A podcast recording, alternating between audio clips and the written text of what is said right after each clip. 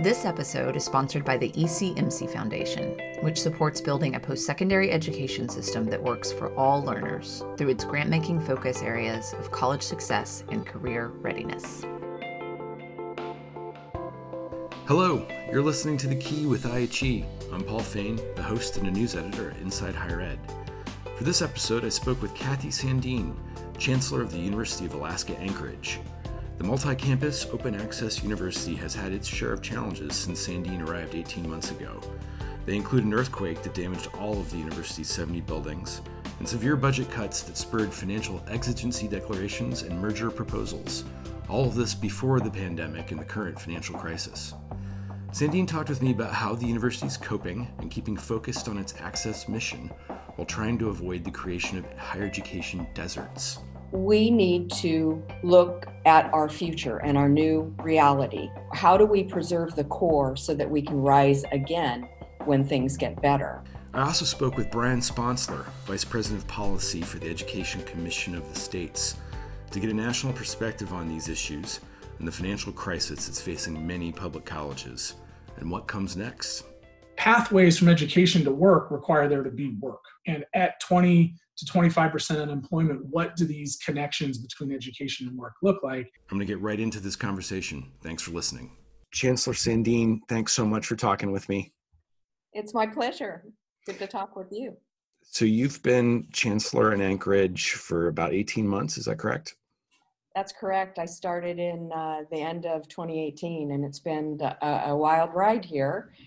One thing after another, I'm sure people have been reading in the trades what's going on in Alaska, but let me give you a little bit of the rundown, Paul. So, two months after I arrived, we had a major 7.1 earthquake in Anchorage, Alaska. We closed our campus. Every single one of our 70 buildings had some level of damage no structural damage, fortunately, no injuries, but we had to get people off campus so we could fix things. It was the end of the semester. We ended up only being closed um, three business days, and we got students and faculty back on track. So that was the first thing. Other things that popped up, you know, since I've been here, we had a major sexual harassment case that concluded and landed on my desk for a decision. We lost accreditation for a couple of our teacher prep programs. That was very traumatic. And then our budget challenges kicked in with a huge proposed budget cut by our governor. Um, our Board of Regents had three separate votes for financial exigency. First, they said no, then they said yes, then they terminated it. There was a huge restructuring move here that would have merged our campus, the largest university in the state of Alaska, under another one, and that was reversed. And because of our budget that continues, it's not as bad as originally uh, proposed by the governor, but we still have significant cuts. And we've been going through an expedited program review process leading to the elimination of some academic programs and tenure faculty lines. So it's been a challenging year, and we've just faced every challenge that has come our way. And this coronavirus you know, in a way is one in a series and it's very serious, but we were able to just roll up our sleeves and get going on it. And I'm proud of the way that the university has responded. Well, I know you have California roots and uh, talking to some of your colleagues in California, obviously they've had their share of natural disasters and, and other uh, crises to deal with and, and a similar attitude of we can take this on. And it sounds like, you know, I'm sure it's not always fun, but that's how you're approaching this next budget crisis and, and how you plan for it amid so much uncertainty. Well that's true. It's it's not fun but you know this is why they hire us is to lead through these difficult times. One of the things that i think is great about university of alaska anchorage is we have a very focused mission. We are again, the largest university in the state of Alaska. We're located in the largest city where more than half of the population of the state resides. Uh, we are open access, urban metropolitan connected university, and all of our faculty staff, we are very focused on that mission, especially the open access part and supporting students. So when you have a clear mission and people are aligned around that mission, it's much easier to row in the same direction. And yeah, our budget uh, situation is still very serious. As I mentioned, We have proposed, unfortunately, the elimination of some academic programs. It still needs to be approved by the board. That it, their vote will take place in June, and we'll see how that resolves. But that's very painful for students. But we need to look at our future and our new reality. How do we preserve the core so that we can rise again when things get better? How can we focus our mission even more tightly on what we do? And we are um, focused on connected research and uh, workforce development. We are creating the educated workforce for the state of Alaska. And if we focus on that mission, that really drives our decisions going forward we at Inside Higher Ed kept pretty busy covering Alaska's budget uh, actions and drama uh, last year. Um, feels like a long time ago now, but um, you know, adding on top of that, what you're dealing with now, how do you endeavor to protect the core?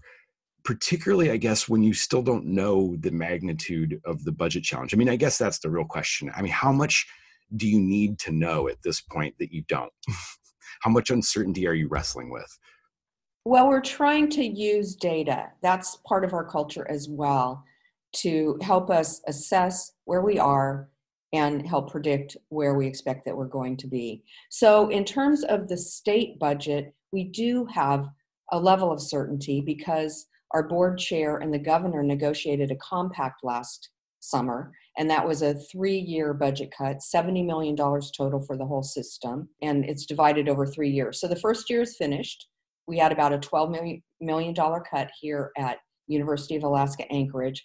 We're just completing our planning for the next fiscal year that starts at July 1st, and that's another roughly $12 million cut. And then we know in fiscal 22, according to the compact, we'll have another 8 million or 7 million. Now, that part is predictable. It's large, it's challenging, but at least we know what that cut will be layer on top of that um, various revenue reductions because of COVID. Now, that's something that we're looking at in terms of reduced uh, revenue from tuition, student housing, auxiliaries, and so forth. That's something that we're analyzing now and trying to predict. And then, in addition to that, if you look at what's happening in the economy, oil prices are way down, tourism is virtually stopped in the state of Alaska, and investment income is down. Those are the three biggest sources of revenue for the state of Alaska. So we are worried about what this will mean to our budgets going forward. And, you know, we do have contingency plans, but we're focused sort of on the mid near term in terms of how we deal with our budget. And we're really focused right now on driving enrollments for our students. We know that enrollments will likely decline. We know nationally it's a prediction of about 20% decline in enrollments. And we're a little better than that right now, which is fortunate. And we're going full on in terms of making sure our students know this is still a great, important thing for them to do for their future. So, what's the status in terms of your plans for the fall if folks have missed your decisions there? Right. So last Monday, so May 4th, I wanted to inform our campus because our, our faculty are unionized. They go off contract at the end of the semester, and I wanted to make sure they heard it from me before they left. We are planning on a mix, mostly remote. So larger courses will be still on alternative delivery, and our faculty have more lead time now to plan those. Uh, smaller courses and activities, labs, clinicals, graduate courses, if they're small and if they're within the guidelines for our state, which is now about 20 people at, at a time, and we can do it safely, we will offer those in a face to face mode. We should be able to offer a little bit more housing for students. We currently have really restricted it to those students that absolutely need to live on campus we might be able to open that up a little bit. So we're seeing, I'm hoping that we'll be able to do more student services safely in a face to face format. We do have a significant athletics program, mostly D2, but also D1. Of course, we're all trying to wrestle with what that looks like for the fall. Absolutely. Well, all of this plays into what I know for the system broadly and for your your institution is just a huge service area area of students that you serve and the challenge i would assume is pretty profound in trying to make sure that you don't end up in a situation where students lose access to public higher education. Can you talk a little bit about how worried you are about you know both the ability to return to in-person instruction and the budget challenges how worried you are about what that might mean for some of those students who they don't have a lot of options that's correct paul and when i read about the definition of education desert it usually is defined as an individual that lives more than 60 miles or one hour driving time from an institution of higher education. Well, in the vast majority of Alaska, there are no roads. So the idea of one hour driving time is funny because the way that people get around is either by boat in the summer, by snow machine in the winter, or by small planes uh, uh throughout the rest of the year. So Alaska has had to grapple with these education deserts and also healthcare deserts for for decades and i think we're a little ahead of the curve so let's look at healthcare telemedicine has always been really big here in alaska because that's the only way that people in small villages can access that initial primary care or primary point of healthcare people are used to that and there's a system in place. And likewise with education. You know even though k-12 is local there are local schools even in small villages. And i, I should say when we say small village it could be as small as 400 people. So it, these are very very small special communities so education we've been trying to figure out that out for many years we do have remote campuses of the university of alaska um, in some of the hub cities where people can access University of Alaska Anchorage is the only um, health campus in the state. So we provide a nursing cur- curriculum in these locations. We figured out how to do that through a combination of, you know, face-to-face, hands-on clinical practicum as well as some online education. The real issue for our students is access to broadband internet. So they really do not have the ability to participate in online just because they do not have that access. In fact, that's one of the exceptions that we make for students to live in student housing. If they're from a remote village and they felt that they did not have the access necessary for them to be successful in their courses, we would make an exception to allow them to stay in Anchorage to complete their education. The education desert and the access de- issue is very, very serious for us. It's something that we've been grappling with. I think we're maybe in a little better situation, but it still is a challenge for us and will continue to be. It's something that is top of mind. I would like to mention at UAA, we do have a program here that's been going on for 25 years now. It's called the Alaska Native Science and Education Program, or ANSEP. And what ANSEP does is reach out into the villages for talented students who have the potential to go on and earn degrees and return back to their communities and contribute there. And they come to uh, UAA, to Anchorage, and start to learn what it is to be a college student as early as middle school now. Now, of course, that's all had to shift to a virtual format as well. Has the, the pivot to distance education accelerated any creative solutions for that broadband access issue, which again, I can only imagine is as profound for any public university in the country for you all um, with those small villages that are that just don't have it. Well, I think that responsibility shifts to our um, elected leaders. So I know that the federal delegation is really working on getting funding to increasingly boost up both broadband internet and also cellular access. So um, I have faith in them that they're going to be able to do uh, as much as they can to improve the infrastructure so that we can do what we need to do. But I think our, our faculty are being really creative and realizing that we have to adapt. So maybe students won't be able to participate in Zoom meetings, so we need to provide viable equivalent alternatives for those students as we're designing those courses. Going back to the mission of student success and open access, that drives everything. So it's, I don't really have to tell our faculty to do these things. They automatically do them because they really care deeply about that mission. Well, we'll end there. Cathy, thanks so much. I, have appreciated the access and, and your thoughts uh, beyond these last 18 months. And uh, I know we'll, we'll keep on calling. So thanks for your time.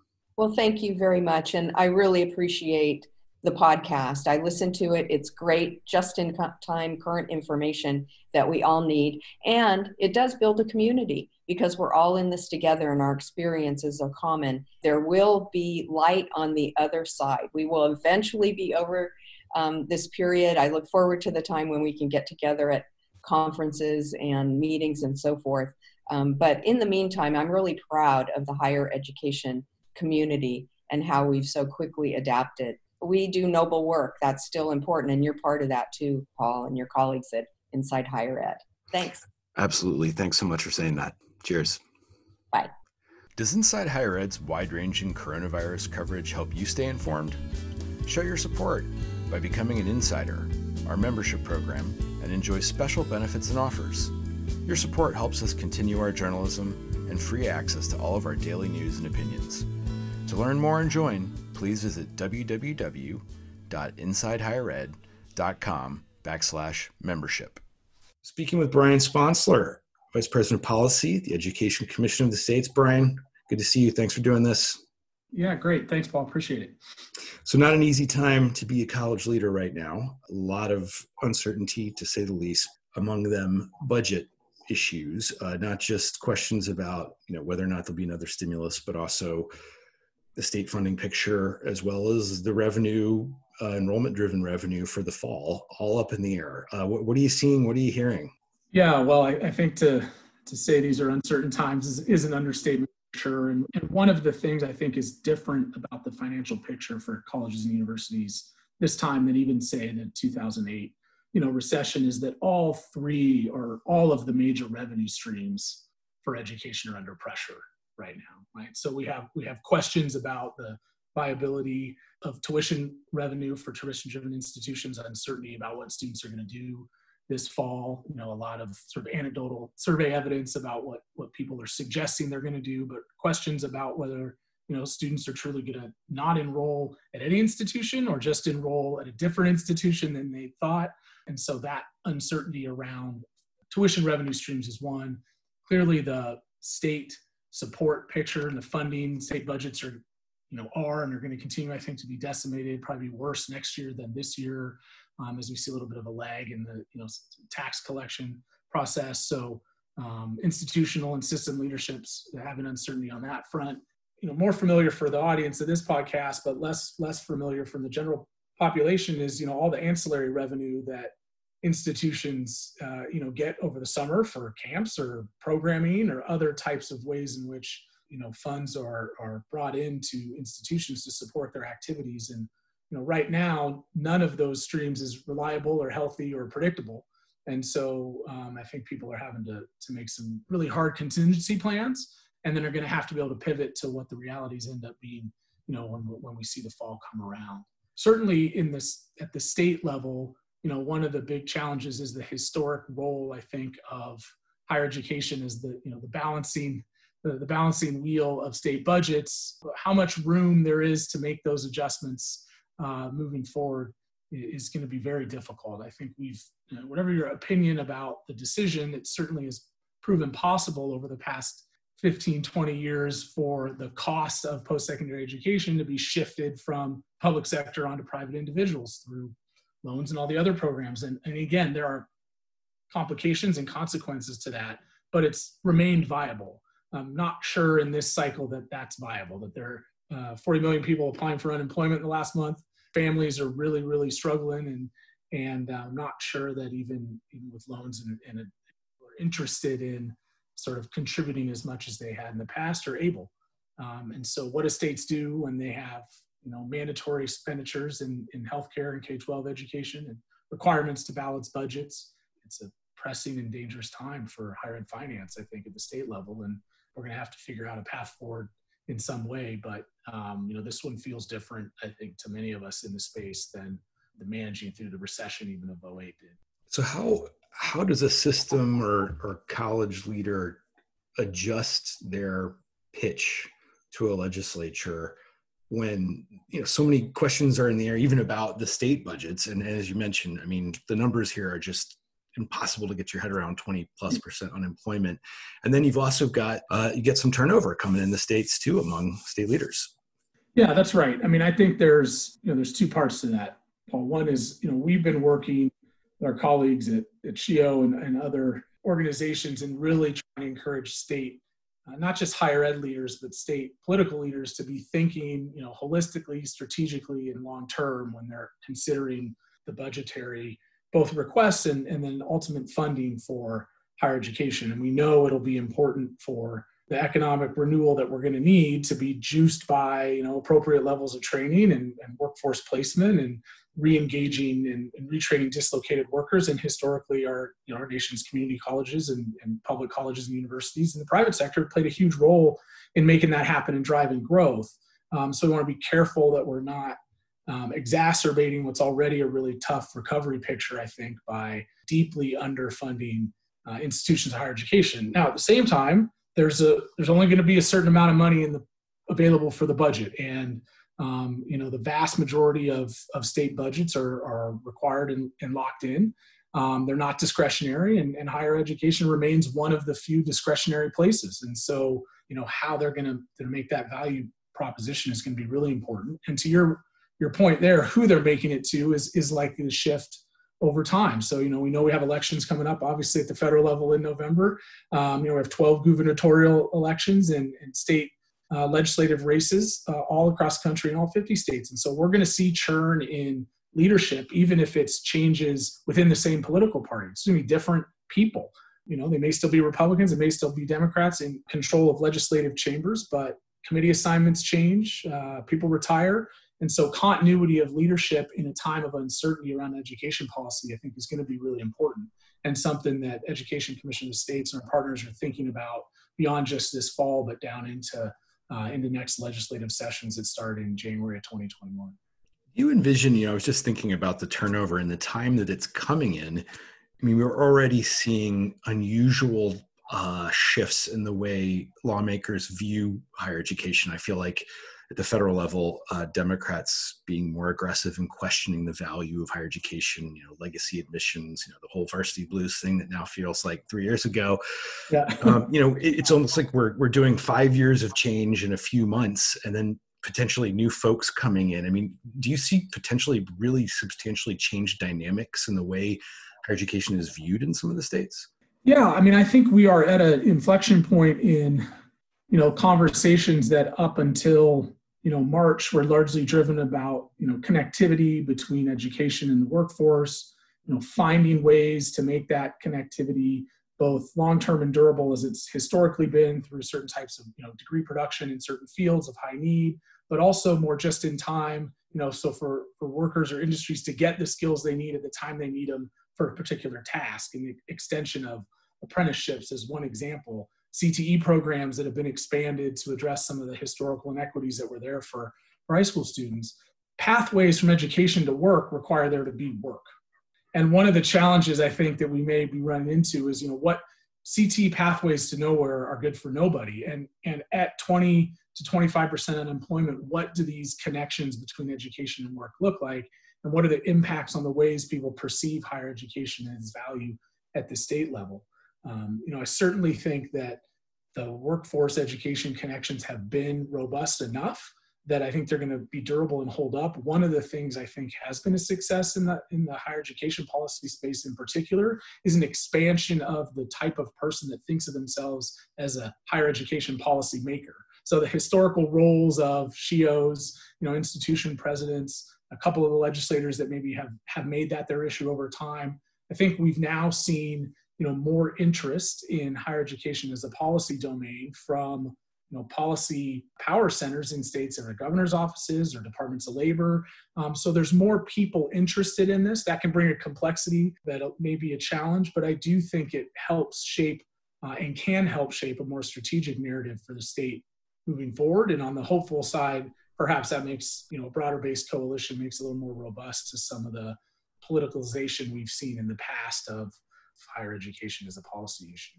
So, for this episode, uh, as you know, I've spoken with Chancellor Cathy Sandeen of the University of Alaska Anchorage, uh, a place that has seen some pretty substantial budget challenges even before this began, and also a really access focused institution where access is a challenge, where there are small villages very long ways away from uh, accessible public higher education. When you look at the budget picture, the revenue picture in states, how worried are you, as somebody who I know has, has looked into the education desert issue, about reducing access in really critical ways when we really can't afford it around the country? Yeah, well, you know, I mean, I think that the pandemic in particular has really surfaced some challenges that students had had pre-pandemic around access, um, but they may have just been largely unseen or un- unappreciated. And you know, I think we have an opportunity to rebuild uh, some education ac- access pathways that might take away some barriers that have been there historically and cause us to question why they might have been there in the first place. You know, I think the the digital divide that gets all the uh, a lot of attention now and, and questions about access to high quality internet to support a meaningful education experience. You know, we're wrestling with those questions with state leaders from early learning through middle school, high school, and, and into workforce retraining. This is a, a challenge that's not germane just to post-secondary education. But I do think, you know, we have thought for long periods of time about post-secondary access as you know some measure of the physical proximity you have to an institution you know and and now we're beginning to say you know physical proximity is a challenge in places like alaska and, and other states um, but there are plenty of places that physical proximity does not equal access and communities that have long been underserved by institutions that may uh, be right down the street and so i think there's a difference between uh, an institution that's in a rural area and a rural serving institution. Those are some distinctions that we're beginning to think through and make. And then this question about, about broadband access, high quality access uh, is really, really important and a challenge for states. And, you know, I think we have to make sure that we're not equating taking what was a physically based, physical classroom based experience, putting it online and calling those two things analogous. But there are ways to build really engaging platforms and to help um, provide access in, in places that don't have physical access to campuses. That's always been a challenge. I'm hopeful that because it's affecting more people now, uh, that that we might see some action on it. You know, one of the things that I've been saying is, you know, this crisis has democratized pain in in some ways. It hasn't spread it evenly. Um, you know, there's huge differentiated impacts of different communities that, that are facing unique challenges. But as you and I were talking about before, you know, I have a kindergarten distance learner in my house, and I, I certainly didn't have that four months ago. And so people who otherwise may not have been thinking about, you know, what is the responsibility to provide high quality distance education across the board are now having to think about it because it's in their house or it's in their children's homes or it's with their grandparents. And so, you know, that creates a window of opportunity, I think, for people to say, you know, how can we provide access to everyone, whether it's geographic based or not, uh, in ways that provide meaningful educational experiences. And there may be a more robust coalition interested in moving that kind of agenda forward um, than had been there historically when it felt like at times in the higher ed space it was always somebody else's kid who was going to take online education.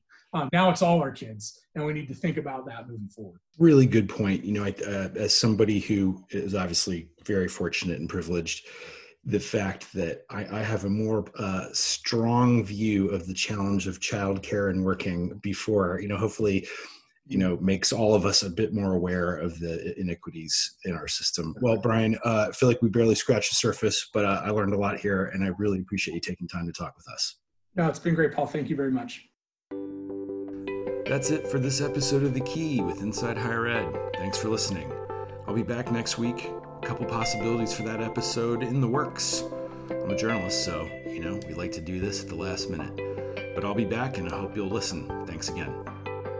This episode is sponsored by the ECMC Foundation, which supports building a post secondary education system that works for all learners through its grant making focus areas of college success and career readiness.